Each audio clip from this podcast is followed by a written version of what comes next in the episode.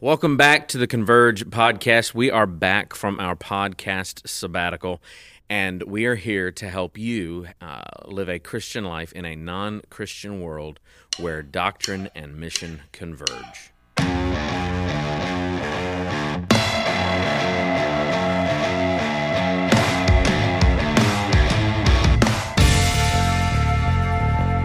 are here today Converge podcast to talk about a, a specific issue that's going on in culture today.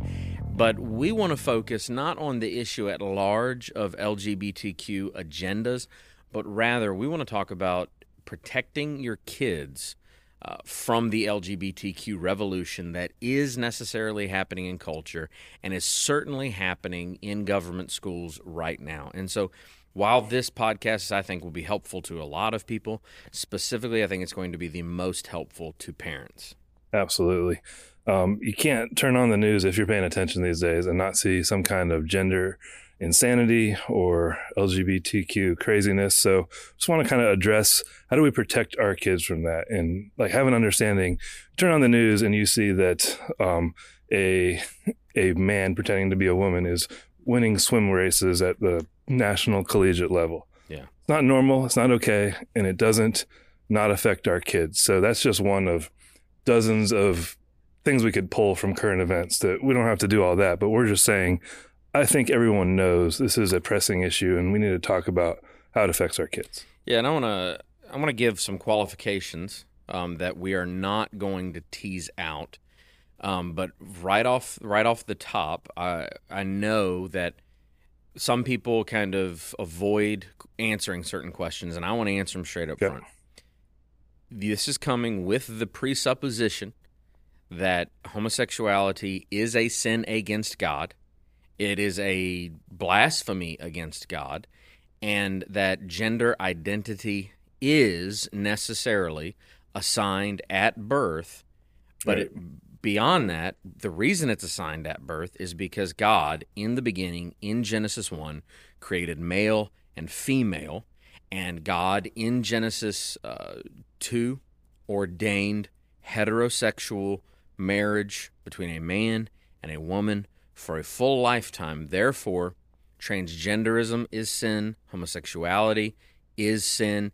Anything that deviates uh, from God's original design for male and female is necessarily sin. And so I, I wanted to just kind of get that out there right up front because right now, um, you know, I would say evangelical celebrities are walking back their convictions on this. Yeah. Um, a few years ago, J.D. Greear, uh, who was president of the Southern Baptist Convention for a while, and he's a smart guy. He, he he's not he's not uh, he's not dumb, but he foolishly made the statement that the that the Bible whispers about sexual sin, and it said he screams about greed or something like that. A completely foolish, unbiblical statement. The Bible does not whisper about sexual sin. Um, from the beginning, Jesus says in Matthew 19, uh, God has ordained marriage to be a specific way. Um, Leviticus is clear, Deuteronomy is clear, Jesus is clear in Matthew. Yes, he speaks on uh, the issue of homosexuality being a sin by sanctifying heterosexual marriage. Uh, Paul is clear in Romans. He's clear in First Corinthians. He's clear in um, all of his epistles. Really, he he talks about sexuality in some way, shape, or form. Uh, John is clear in the Book of Revelation about sexual sin as well. And so, from up front, we need to be clear that if you think we're a couple of ignorant fundamentalists because we believe the Bible, that's fine, but we're right. And the apologetic that some people are espousing that the way in which to get homosexuals, the way in which to get transgendered to believe the gospel is just by convincing them that we're really nice and we're going to be super nice about it is going to be a failure. Um, and it's misunderstanding what is actually going on in society. And that is what we want parents to be woefully Yeah. um, clear on. Yeah, I think one of my goals for this, and I think yours too, is that parents would take this more seriously. We're not taking it seriously enough. We're not taking the level of degeneracy and sin uh, of that sin serious enough, and it's going to have downstream consequences for our kids. Um, scripture is very clear, and also the other thing is human society, up until just ten minutes ago, has even been clear about this. So we're not, you know, yeah, we're going to be accused of being bigots, Christians in your workplace, at your school, wherever you are. You hold to biblical sexual ethics, you're going to be accused of bigotry. But um, we're on the right side of history. Like history has been clear, both in the church and just for society in general, that um, deviant sexual tendencies are hugely problematic on top of being gross sin before God. Yeah, and the slippery slope, uh, what some people call the slippery slope fallacy, has, I think, in many issues shown to not be a fallacy because of the way that it works Yeah. out. You know, we will make the statement, man, well, if, if you open the door to this today, five years from now, it's going to be descended into even more deviancy. Yeah. And it has proven over time that that is correct. I mean, I read an article last night which is uh, pointing out that they believe pedophilia is Right. now a genetic predisposition. Yep. And the minute that they start labeling something a genetic predisposition is a way in which they try to get society at large to accept it. And the ones that are going to accept it the most are those with a doctorate in education, which has proven to be nothing more than a political uh, degree. And so in the schools, teachers are going to be aggressively seeking to proselytize and disciple your children towards these sexually deviant agendas. It's been proven time and time again. Yeah. I think good thing for kind of starting this conversation is just to give us some stats to think about the cultural cliff that we have gone over recently because this is recent. And that's one th- I talked to to some parents about this and they don't seem to grasp how things have dramatically changed even in the last 5 years. Yes, in the last 10, 15, 20 it- it's been happening, but we have recently completely gone over a cliff. And mm-hmm. one of the most interesting studies I have recently seen is from Barna. And if you know anything about kind of the Christian world, George Barna is legit. He's been doing research for a long time. This is not uh, a kook by Mhm. any means. And he recently did a survey that came back that 40% of Gen Z identified as LGBTQ in some way. That's a crazy number. And I think it would surprise people. People would hear that stat and think, no way that's true. But talk to anyone who is kind of in tune with high schools, middle schools, and they'll tell you, yeah, that doesn't surprise them. And here's a couple things that I th- I'd like to get your thoughts on that too. But when I see that stat, what that just says to me is cultural insanity. Do I actually think these kids know what they're saying when they respond on that survey? No, I don't. But what I know is the culture is so insane that they think it is better to identify as some kind of deviant sexuality. I don't think most of them have actually experienced that. But I mm-hmm. think they have watched a lot of media. I think they have consumed a lot of pressure from those in authority that somehow their life is going to be more meaningful because they identify with that sin. That's a huge problem. Mm-hmm. Uh, the pressure to fit in is what causes uh, the statistical shift amongst adolescents. History has proven that to be absolutely true. And when you look at a number like 40%, you know if you you know say you're in your 40s like like I am and you're you're almost there but you're in your 40s and you look back at school you know that it wasn't 40% No. all right it, it wasn't anywhere near that. Wasn't that 1%. no yeah it, it- that that was unheard of even in contemporary uh, just history just very recent just past and one interesting thing to point out is is that when you look at a number that grows to that level where culture is concerned, it's not because of a biological reality Right. going on. It's not because, you know, the the old adage they were born that way. Right. It is peer pressure. It is a social contagion. More and more people choose to do that because they want to be unique. They want to have a, an identity that people will think is cool. And so when you are a teenager, when you're an adolescent, one of the greatest pillars of your life is fitting in. Yeah. And so if everybody's gay, I must be gay. You know, if, if other people are identifying as a different gender, I must be a different gender. And that is specifically why so many of them, you're not hearing them say, I am a homosexual. the vast majority of them are I am a bisexual. That bisexuality is actually a cry for help because they at least know in their minds, well, no, I am attracted to the opposite sex, but in order to fit in, I have to also claim this other identity. And one of the most important things that parents can do when it comes to this, because you send your kids out there, they're going to come home with these identities, they're going to come home with these things, is you have to hold your ground, not in just saying, oh, well, that is a sin. Because if you just look at them and say that is a sin, you might be right because you are saying something that is true. Mm-hmm. But it's far more helpful for you to just look at them and say, no, you're not. No, you're not. You you are not. You don't even think that you are. Always instill the reality of what they are. So I think the point about this being a social contagion is such an important thing to kind of talk about a little bit more so that parents understand what they're dealing with. Um, yeah, the the narrative of Born This Way has been destroyed. Now, ironically, they are still trying to do that with transgenderism, but they're not trying to do that so much with uh, just homosexuality, bisexuality, because the numbers won't allow it. You mm-hmm. cannot have that skyrocketing increase in percentages and still maintain born this way. Um, not consistently, although not that they care about that.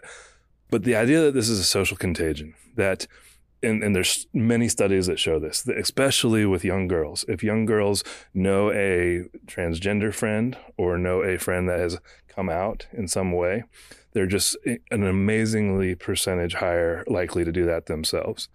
And so parents need to understand it is not enough merely to present factual truth to their kids, although, as you just said, they need to do that but they actually have to protect their kids from that social contagion. Mm-hmm. There's no way around this without actually proactively protecting your kids from catching social contagion. You can't merely do it with words alone. And I, it's right. just something that I really want parents to understand from this podcast. Yeah, when I when I was growing up, uh, the idea of sheltering your kids was and I don't know when it started. I just know that when I was growing up, it when people would say things like that, it always had a negative connotation to it. It was it was this connotation of your, your kids aren't going to be ready for the real world.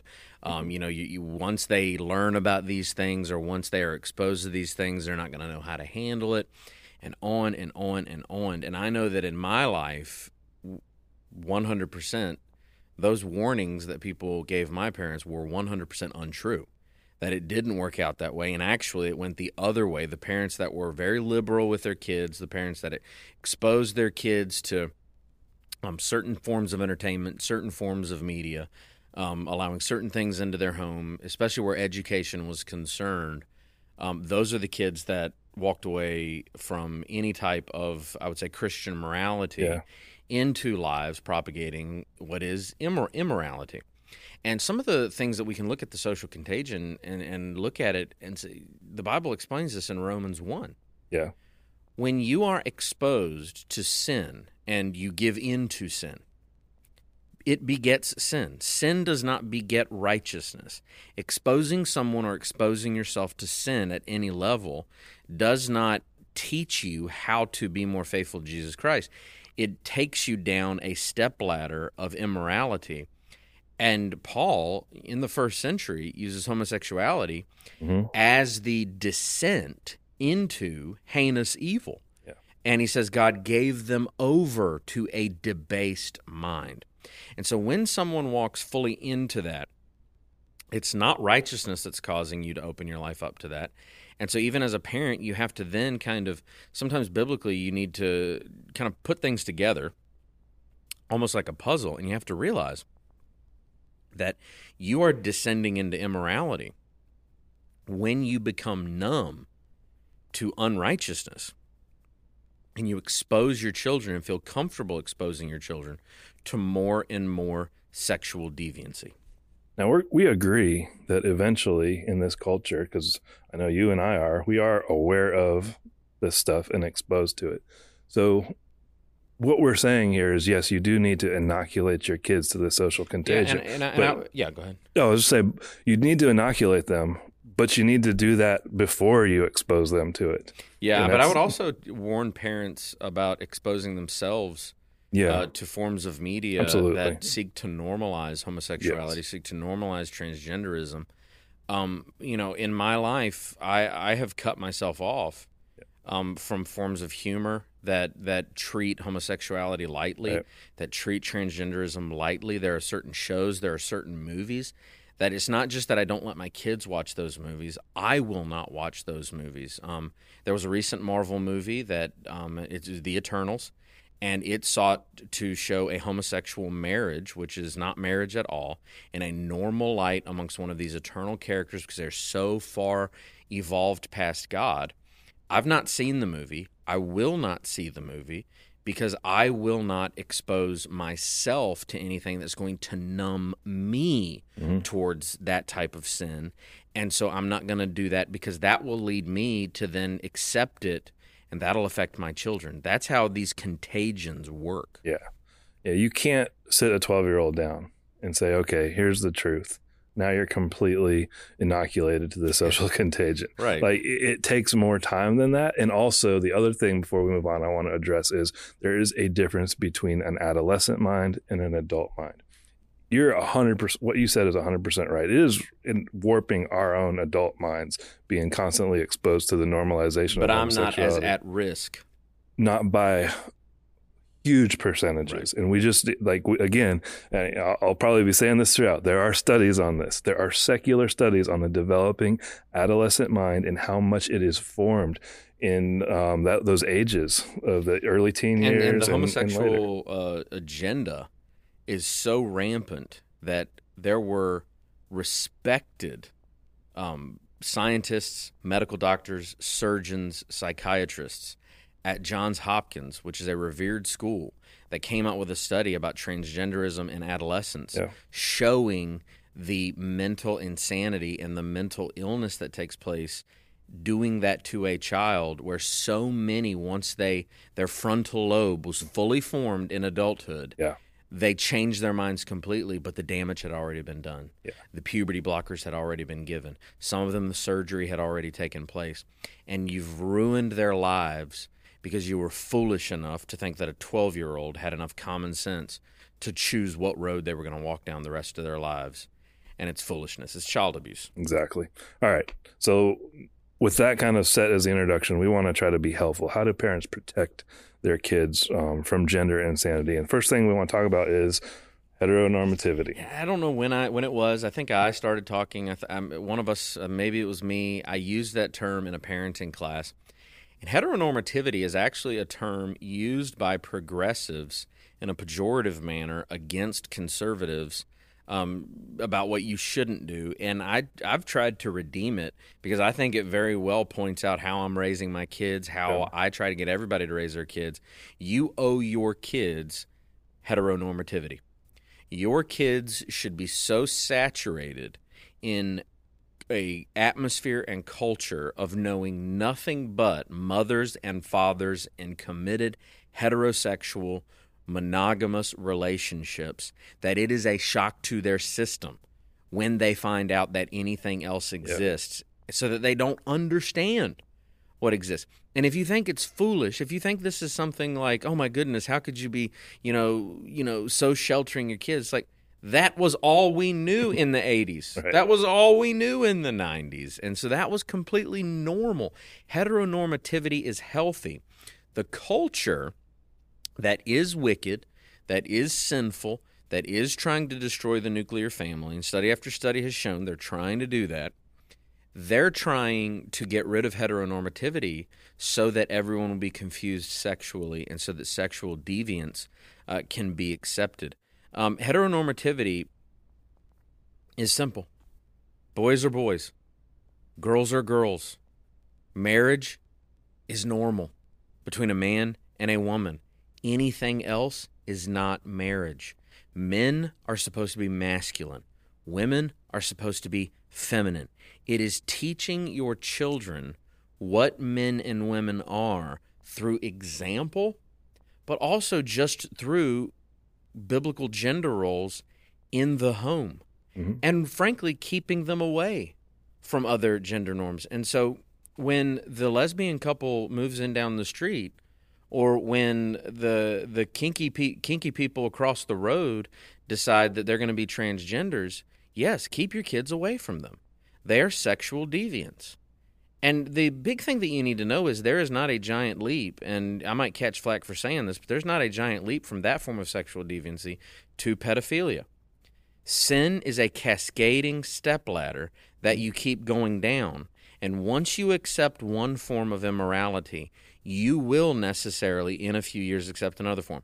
Homosexuals and transgenders, 10 years ago, would have said pedophilia is evil. Now it's getting a it's getting it's not fully accepted, but watch in 10 years. Watch what's going to happen if we continue to go down the road that we are going on. You have to shelter your kids from this, and you should be unapologetic. When people ask me, Steve, are you sheltering your children? I don't even bat an eye. Yep, because that's my job.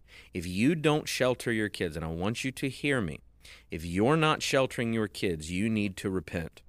You are in sin if you're exposing your children to things that they cannot possibly understand, it's because of sin in your life. Kids should never be exposed to sexual perversion. Ever. It is insane to think that you should send your child to a kindergarten class where they are going to talk about gender identity. That is absolute insanity. If you do not let's say you find out that in the kindergarten class yesterday, the teacher went around asking people what their gender identity is. If you don't pull your kids out of that school that day, you have sinned against your children. Yeah. And I'll just go ahead and add to that. That's true all the way till they're 18. It, it doesn't stop being true just because they're not five. Yeah, and, and if you and if you laugh and say, "Oh, you're crazy," that's not happening. Go on Twitter, look at the handle libs of TikTok. He posts teacher after teacher after teacher that flat out admits, and these are not one school system in Portland, Oregon. This is from all over the country. There are examples, even from the state of Virginia, where teachers are saying this is exactly what we're doing, and these are elementary school teachers. So, yeah, just to piggyback on what you're saying, our kids deserve heteronormativity. They deserve throughout their entire adolescence to grow up in environments where it is just assumed that heterosexual marriage between a man and woman is how families are formed and that is the foundation of society and nothing else really is understood to be normal and that really is the key because we're just for clarification's sake we're not ignorant knowing that our kids as they age will not become aware of, of dysfunction in the world. Of course they will, but and this is really key, when they see it, we are they there to say, yeah, that's not normal. It is perversion. It's gross and it's not okay. But if they're continually saturated in environments where it is presented as normal, you know, that message from us as parents is quite confusing. Yeah, a lot a lot of parents put their kids in losing situations because you, you on one hand, and this this transcends this issue to so many issues. You tell your children they need to respect their teacher, but then on the other hand, you tell them, but your teacher is woefully wrong on this issue, this issue, this issue, this issue. Foundational things. Yeah, and it's like, well, you're telling your kids to respect something that they can't respect. And your child cannot endure that. Their brains can't handle it you have to make difficult decisions where this stuff is concerned for the sake of your child's really brain formation. Yeah. Let's talk about the opposite of heteronormativity. Yeah. And that is our culture now. And really, the opposite of heteronormativity is an anti culture. Mm-hmm. It's a culture where if heteronormativity is not the norm, then that means anything else is the norm. And so you're left with a, a culture where basically there there is no authority from God dictating our gender. And so it's a free for all. And that ultimately is where the postmodern experiment was right. always going to go. We're not at a place, you know, it's not the old philosophical adage, God is dead. It's now I am God. Yeah. And that's what standpoint epistemology is all about. Um, that is the postmodern deconstruction effort is for you to live your truth. And no one has more authority than your truth has. And so this is in, just pervasive in the school system. That is not the real world. The Right. real world is God's world. Yeah. The real world is God's righteous vision for man and woman. This is a warped and sinful world. And that is not what we need to prepare our kids for. We need to prepare our kids for righteousness. We need to prepare our kids for godliness. We need to prepare our kids to have a vision for God's world for them Yeah. to be able to walk out and endure the lies Yeah. that they're going to be given in a culture overwhelmed by sin. Yep. So I know I know we're harping on schools, but we're talking about kids. And school is a huge part of kids' life, so we have to talk about this. I think that one thing that is often misunderstood when I talk about LGBT insanity in the schools is is people think that my concern is for all the other non-Christian kids in the school. And basically, I don't want my kids to be around sinners. Newsflash for you. Here at church, my kids are around sinners Yeah. if my kids are in a, a Christian school, they are sure around sinners. If you Any- have more than one kid, you Yeah. can homeschool them. They're going to be around Yeah. sinners. yeah, that is not the issue when it comes to heteronormativity and raising up our, our kids. The issue is the authority and the leaders. Culture isn't created by your peers. Culture is created by leadership. Yes. And that is what is so important for parents to understand because they are in charge of that. In some, to, now you still are in charge of who your kids' peers are, and you need to be mindful of that. However, that even is somewhat out of your control because you can do your best and not know exactly what the peers are Mhm. doing, but you are in control of who the authority figures and leaders are in your kid's life. I want to make a statement. I made this statement in one of our man talks. I think it can be defended up and down in every which way. Your kids deserve, while they are kids, to never be in a place where anyone in authority calls sin good, as much as it is up to you. Right. I don't think that you can argue with that statement. I think that is something every parent must, if they are a Christian parent committed to a Christian worldview, must subscribe to. Uh, to argue against that is to abdicate your responsibility as a parent. And I don't think parents understand that. I, Yeah. I, I don't. I, if you want to argue against us for whatever reason on this, it's just you, you're taking an indefensible position just because it's the one that you've chosen. Yeah.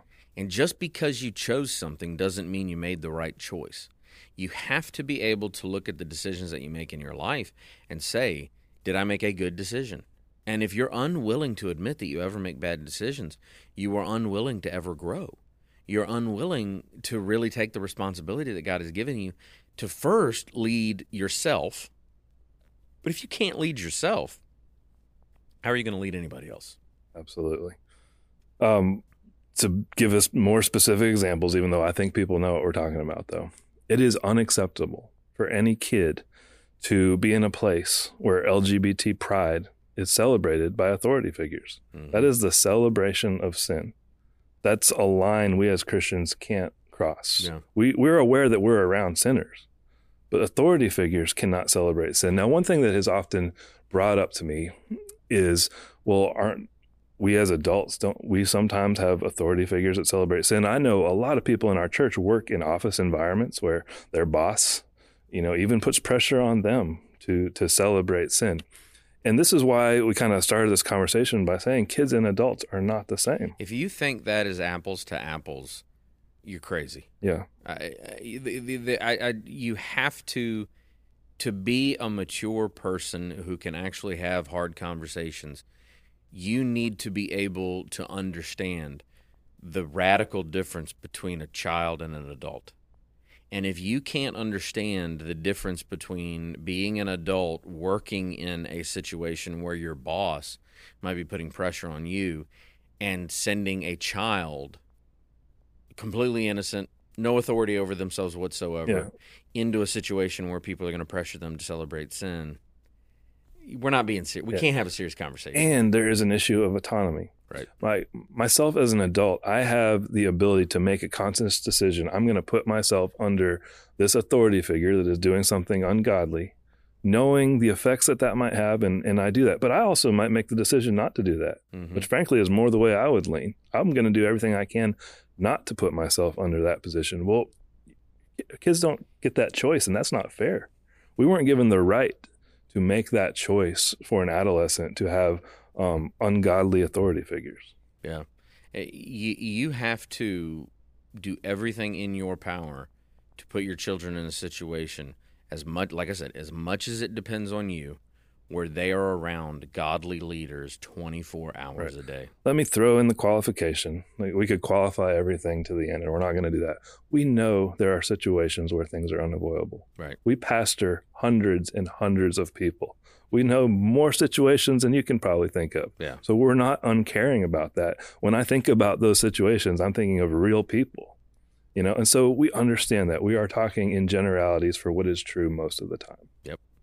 Some people are in a situation where they can't do what they need to do right now, but the question isn't, okay, I'm stuck. The question must be, okay, what do I need to change? Yeah. What do I need to start changing? And your unwillingness to make changes doesn't mean you're right. It just means that you are unwilling. That's that's it. So all these things that we have talked about, we need to understand, and this is kind of shocking when you think about the last few years. 2022 is not 2015. Right. And I, it's crazy to think about, but the situation on the ground is drastically different. The speed by which culture is changing is so fast um, that there's I don't think there's any way to really be prepared for Yeah. how fast it's changing. Therefore, you need to be the one in absolute control. You need to be aware of what's happening. I mean, I say some things that I just assume everyone's aware of.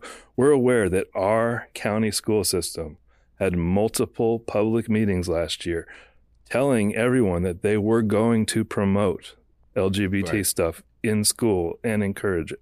No one's ignorant at this point. Everybody Right. knows what they're going to do. And the question is, so it's been the same question. Well, what's the line? Yeah. What's the line that, that your principal has to cross for you to say enough is enough? What's the line that the school board has to cross where you say enough is enough? And I know some of you, you think that the answer is getting on those school boards. God bless you. Uh, but it doesn't excuse the fact that what is, is currently going on. And any changes that you can make at the school board level are going to take time that your children don't have. You can't make your children suffer because of the changes that you want to put in place. You have to deal with reality where it is right now. And we are at a place in our county where the school board has decided for all of our local schools that they are going to celebrate sexual deviancy and perversion. And that is what it needs to be called.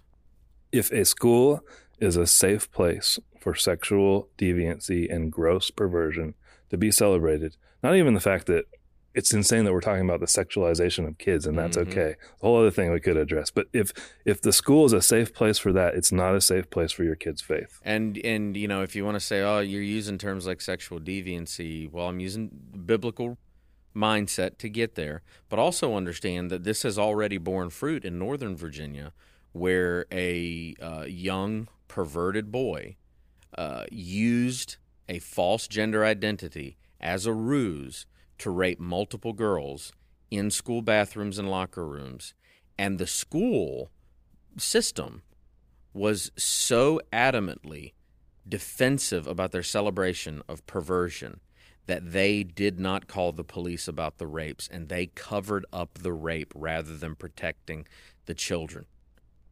You have to deal with the reality of what is actually going on in schools. You cannot pretend that these things aren't happening because they are. Our, ch- our kids aren't safe. Yeah. So, first thing we're going to tell you to do protect your kids from gender insanity. Get them away from any authority figure, any teacher, any administrator that promotes sin. That's just kids should not be around that. But there's more to it than that. And so No. I want to kind of continue thinking of other other ways that we in our home Yep. need to protect our kids um, from gender insanity. And the first thing is your kids. First thing in that category is your kids don't need to have free access No. to g- gender insanity and sexual perversion. And what I'm talking about is internet and smartphones. Yeah. which is a huge issue. Uh, there is no teenager, and I know some of you have already done this. You made a mistake, walk it back. Feel my advice. That's what you got to walk it back. But don't get mad at me because you made the wrong choice. No teenager needs a smartphone. No 12 year old needs a smartphone. No 10, 9, 8. I'm seeing 8 year olds with smartphones now. That is a gateway to pornography. 15 year old boys are going to look for pornography. I didn't say look at, I said look for. They're going to try to find it. And it's your job to shelter them from that deviancy. Um, your kids don't need a tablet that they can use in their bedrooms, that they can use at their friends' houses. They don't need these things. You have to guard your children. You say, well, they use it for school. Well, make them use it at the dining room table.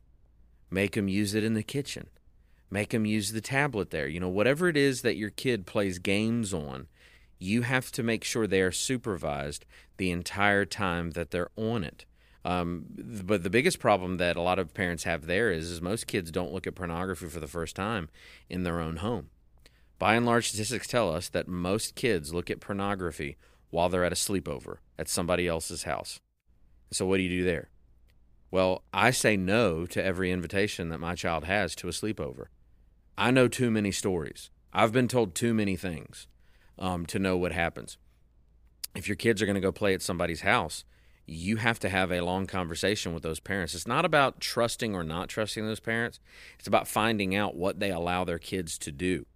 You have to understand that it is your job to supervise your children all the time. Yeah. That kind of brings brings up something I want to address, not in my notes. So give me, bear with me here. But parents take advantage of our wisdom as pastors from the amount of heartbreak and stories that we have had to walk through with people we care about deeply. Some of our opinions on these things are formed, and I'm I don't think this is wrong at all. I think this is righteous. Are formed by the amount of people we have seen, you know, with wrecked lives and tragic stories. And I do think that is one of the gifts God gives to churches in the form of pastors. That we, hey, by, by part of the responsibility God has given us, we are in a lot of people's lives, more than the average person. Mm-hmm. We take that information and wisdom and we're a little bit more aware of things that people need to be aware of. And we're trying to share that. I did youth and college ministry for a number of years. And when I was doing college ministry, for the most part, um, you end up talking to a lot of 18 and 19 year olds. Yeah. And the stories I would hear of how young men got addicted to pornography, but beyond that, um, how young men ended up being groomed on the internet, um, ending up in chat rooms. And this is, of course, a few years ago. It's gone way beyond chat rooms now. Um, kids were getting groomed, and that is why they had um, issues with sexual identity was because people had groomed them. Adults had taken advantage of them. And it when you can't unknow these things. Mhm. and so when you're exposed to this and you see the shattered life of a 19 year old young man who who's just trying to keep it together it really sobers you up to the power of sin that, that it has in people's lives So, look, cell phones, smartphones are porn portals. They And let me also say, the number one argument I hear Yeah. from parents Yep. is that all their friends have cell phones and your kids feel left out. Okay. Yeah. Why is that the worst thing that could happen? Yeah, and they won't feel left out if they have better friends. Yes. That's what we're trying to Now, I will for. say this is a battle that even in Christian schools, I know that there's a local Christian school, and the teacher, uh, I was told a story where the teacher one day said, "All right, everybody, pull out your your phone to use the calculator or Yeah. something on the phone." They blew it. What do you need to do? You need to go to the principal. You need to Yep. go to that teacher. There is no reason that your kids, if you're paying tuition, which I I went to a Christian Yeah. school, Um, you would not believe how much more influence parents have in those schools than they do in public schools. You want to know why they have so much so much influence? Because you're laying that cheddar down. As soon as you write a check, you have instant influence in a place. And um, and I know because my parents had a lot of influence in my school. And you need to raise Cain. Let's Yeah. just say that. You need to raise Cain at that school, and you need to tell those people that they are equipping the kids with porn portals in a Christian school. Shouldn't be allowed. Yeah, If I was running a school, smartphones would not be allowed in the building. absolutely. And you know, if it's about peer pressure, um, if your kids want to be friends with my kids, they're not going to have smartphones, and my kids are pretty cool. And you know the old adage, it worked on me. My mom used to look at me and said, "If if this kid jumped off of a bridge, would you jump off of that bridge?" Right. You know, advice like that really stuck with me, and I was like, you know what? I do need to be smarter than morons. Yeah. You need to explain to your kids why other parents are bad parents. It's unavoidable. You- You're gonna you're gonna be put in that situation, so you're gonna have to do it. You need to be put it. You need to put your kids and sit them down and explain to them. You know, little Frederico, and I'm trying to make up a name that nobody's gonna be like. He's talking about my child. Little Frederico, you need to explain to your kid, hey, little Frederico's parents are allowing him to do things that they shouldn't allow him to do, and I love you more than that. And if your kid shouldn't be friends with little Frederico, don't let your kids be friends with little Frederico. If being left out is not going to damage your children. Pornography is going to damage your children. Yeah. It is. Yeah, and it's one more thing to talk about too. Is it's it's not even just pornography. Uh, social media for teens is grooming for gender insanity, and especially for girls. And that's where I think. So pornography is a serious issue for boys and girls, but I realize it's it's a bigger issue for boys. The gender insanity on Instagram and TikTok and other things that we don't even know about yet because we Yeah. can't keep up with it. Way worse for girls. It's a really serious thing. Uh, yeah, I mean, body dysmorphia is a huge problem, and part of what we're dealing with with gender identity is if girls are starting to feel unpretty. Mhm. So if they will just mess with their gender identity a little bit, they might Yep. feel a little better looking. And predators are using Instagram to make comments, to send direct messages. They're using TikTok to sneak pornography in. And your kids are able to use these devices more than you are able to use them. Your children shouldn't have social media. Your children shouldn't be um, looking at unfiltered internet uh, stuff. I mean, you you just have to be careful. It's so serious. And if, you need you need to convince your child that you love them so much and that you are so trustworthy. And we talk about this a lot. Half the problem that parents have is their kids don't like them.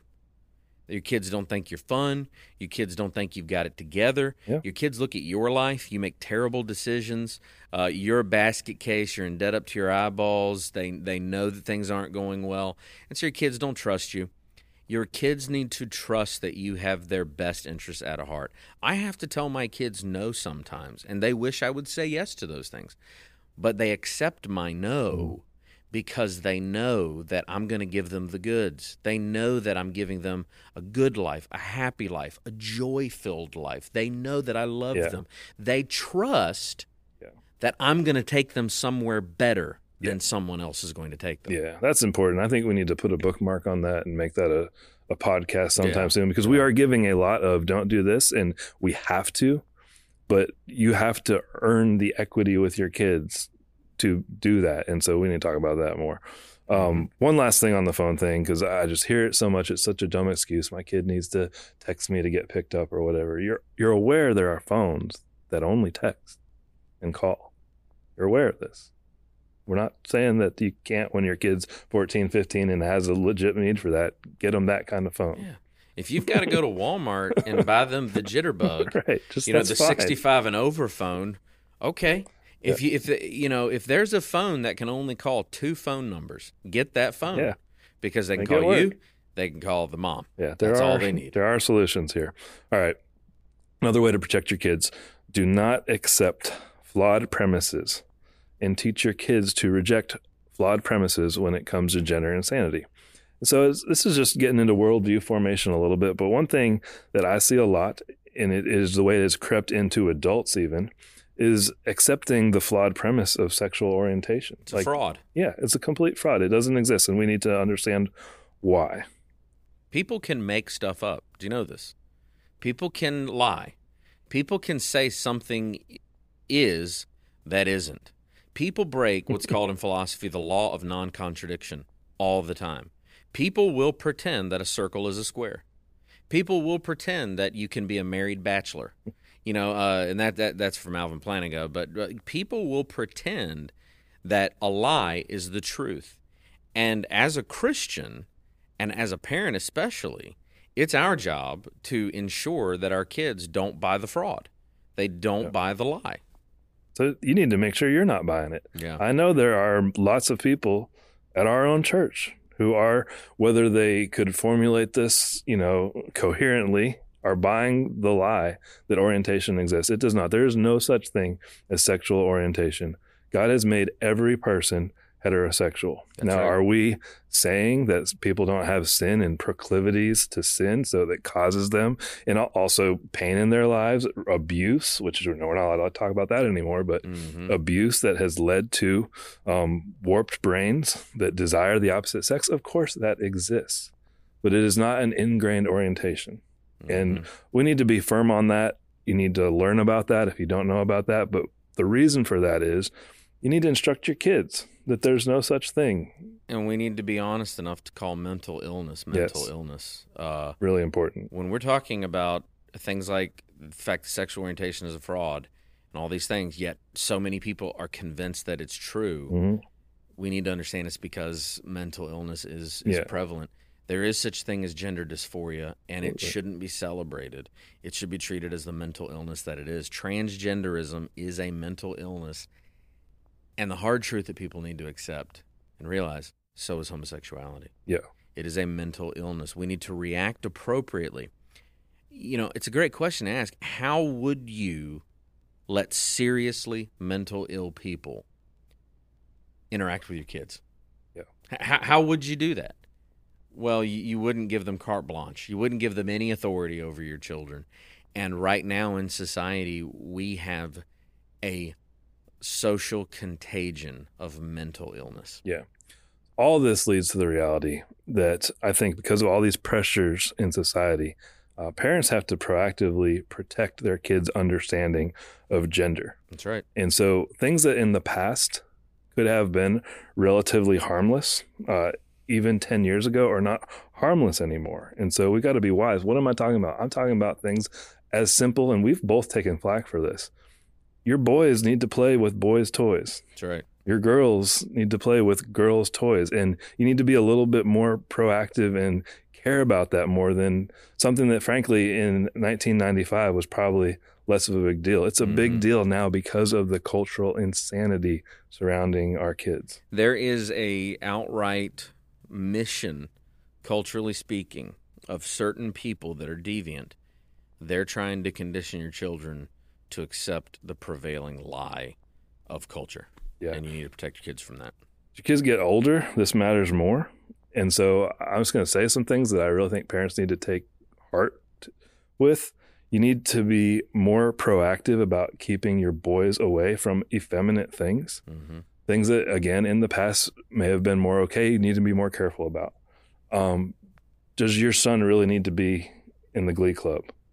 It's a really dangerous place for boys now. Just be really honest about it that. Is. How, how is your daughter presenting herself? And look, I'm talking about some frank things now. In 1995, it was a lot less dangerous for a girl to be a tomboy. I'm not. Don't hear what I'm not saying. We're not saying it's not okay or for girls to be athletic and to be more uh, inclined to enjoy those kind of things. But you, as a parent, need to be much more careful that your daughter appreciates femininity because the culture is coming for her. Yeah. One of the biggest things you see right now, uh, and you you brought it up earlier with social media, is uh, young girls moving towards androgyny because they get these conflicting messages about, mm-hmm.